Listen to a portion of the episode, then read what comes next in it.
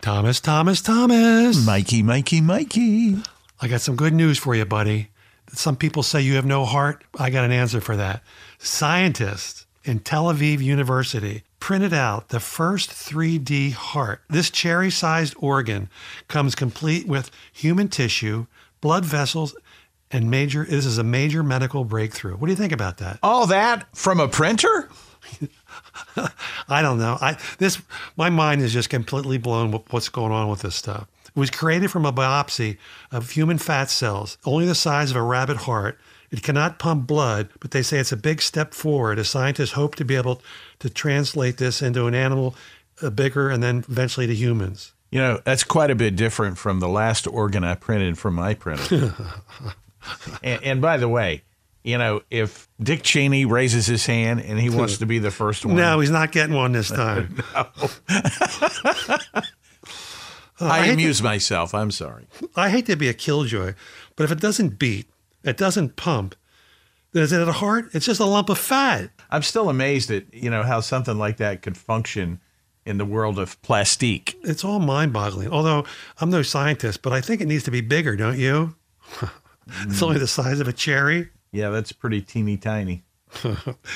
Oh man. So right now, all the people that are upset about this, they should sign a petition so we know who should be refused one when this procedure comes time to everybody to have one, Is right? this another Dick Cheney reference coming? And yet we still can't cure cancer when we can do all these other incredible things. yeah, I know. Isn't it amazing? You know, the more people I talk to about the whole big C thing, I don't even like to say the C word. It's it's a vile, disgusting, insidious disease. And it touches everybody's family. Right. And the more people I talk to, the more everybody seems to think there is a cure, but it's become such a big business in our country that No, I don't want to believe that. I don't want to believe that either. But, you know, let's face it, it's a not a multi billion dollar industry, but a trillion dollar industry. It's unbelievable. And, you know, that's the fundamental failure of our healthcare system is that when something as basic as human healthcare is reliant on profit, I just think those two things don't uh, coincide. I, I just don't think there's any reconciliation with that. But that's a deeper subject. And well, you got to have more than just a plastic heart to dive Right. into it, right? Yeah, this really is a breakthrough when you think about it. So you got a bad liver? no problem. They can now 3D print chocolate. Although, if you thought people got mad when their paper printer got jammed, whoa, baby. I don't know. It's all mind boggling to me. I- We're living in some interesting times. They're the best of times and the worst of times. We see the genius of man on one hand, and on the other hand, you see the absolute stupidity of man, you know, in our politics or whatever. Yep. Tom and Mike. We live in the internet age, right? Correct. Well, researchers are now saying that it's causing us to get bored easily and have l- shorter attention spans. I'm sorry, what'd you just say? oh, I was uh, looking up something on Google. I'm sorry. Our need to keep up to date is beginning to overwhelm our brains. People are made aware of something happening more rapidly and lose interest.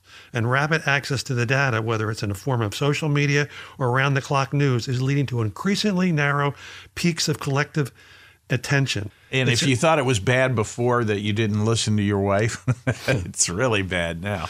You know what they say technology is a wonderful servant, but a terrible master. Who said that? I don't know who said I that. said that, baby. I You came up said with that. That's quite ingenious. you know, every once in a while, you pull one out of your yin yang, young Michael. This is mind boggling. They said that, I don't know how they know this, but they say that boredom did not exist for ancient man. You got to be kidding me. They had no radio, no TV, no anything.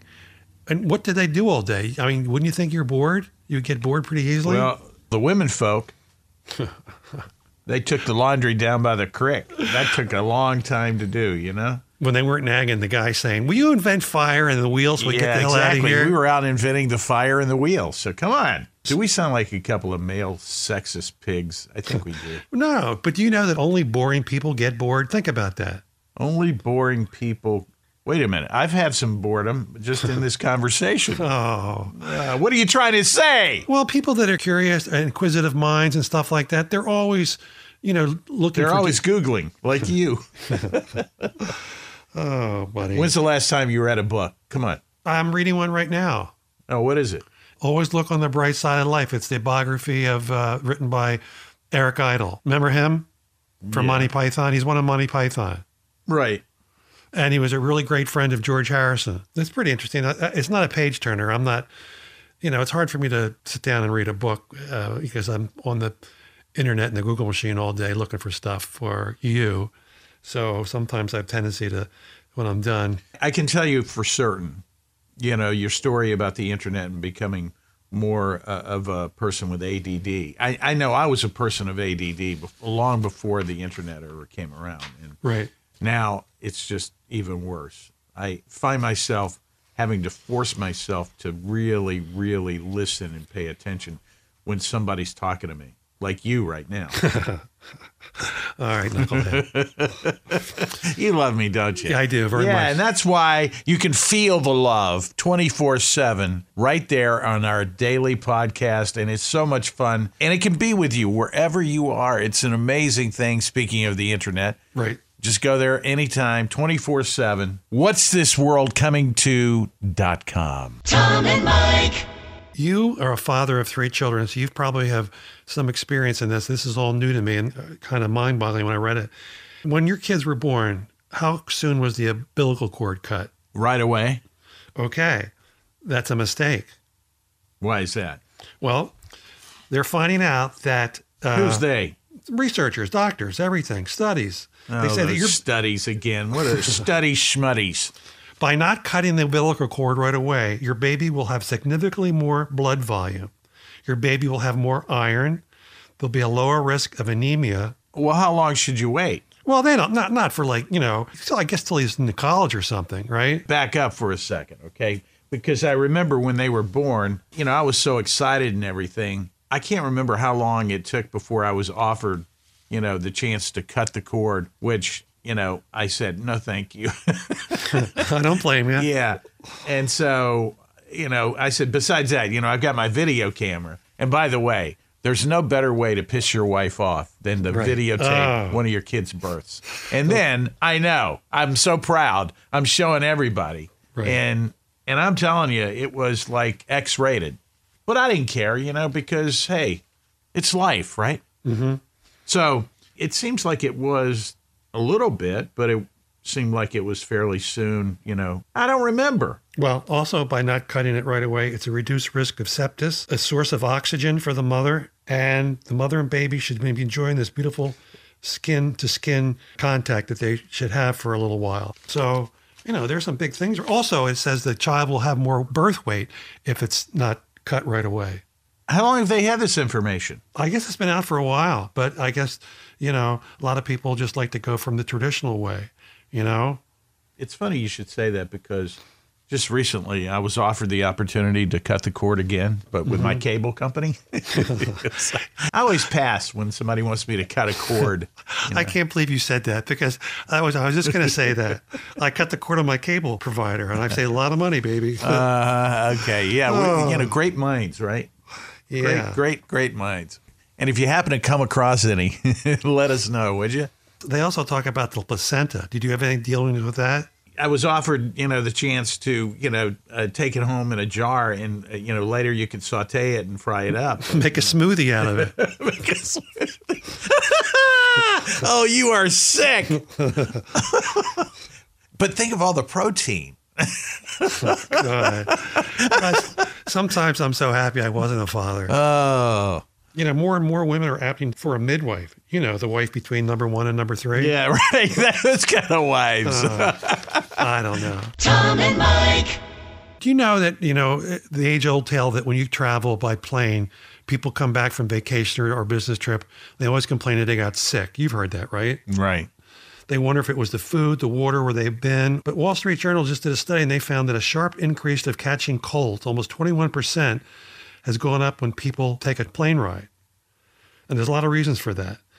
Mostly the low cabin humidity throws germs all around the place. So there's some tips you can do not to get sick on a plane. You want to hear them? Yeah. First of all, stay hydrated. Drink as much as you can. Okay. Keep your hands clean. Don't forget dental hygiene. Use germ killing mouthwash. You know that overhead thing that you that air comes down on you over in a plane. right? They say to use that vent to steer germs away from your face. Yeah, blow it into the guy next to you. Right. the worst places on the plane are the airplane tray tables. and whatever you do with the airplane tray table, Yep. because people blow their nose and Yep. they put their, you know, Hands on it and yeah, everything. but, yeah, but they put their Kleenex inside there, you know, and it Yep. touches the table, and then they put their muffin on top of the table. I've thought all this stuff out. This is why I am a Germaphobe. germaphobe, Also, the seatbelt buckles. right? Airline seats are great, but they come with a wrist. You know, you don't want to sit on the aisle. You know why? Why? Because like when people walk to the bathroom and stuff, and sometimes the plane shakes and they use that armrest to catch themselves, and their hands are dirty. And also the seat back pocket. You know, you stuff all the magazines and stuff. Yeah. You, you don't want to touch that too much. What can you touch? I wonder if I could make it through uh, TSA Homeland Security uh, dressed in a condom next time. And if you try and stay hydrated, that's more trips to the bathroom, and that's the worst place ever, right? Right. Oh yeah. Yeah. And yeah, honestly, it is a germ nightmare. But some people will argue. Now, I know this lady that's an airline. Uh, you don't call them stewardesses anymore. What do you call them? Flight Atten- attendants. Flight attendants. Right. Right. That's so sexist, right? Stewardess. It's like waitress. You know, there's no sex attached to any kind of job anymore, right? Even in the sex industry. I mean, but what am I saying here? I'm just rambling. Anyway, are. she said, and she's been a flight attendant for years, she said she never gets sick. Do you know why?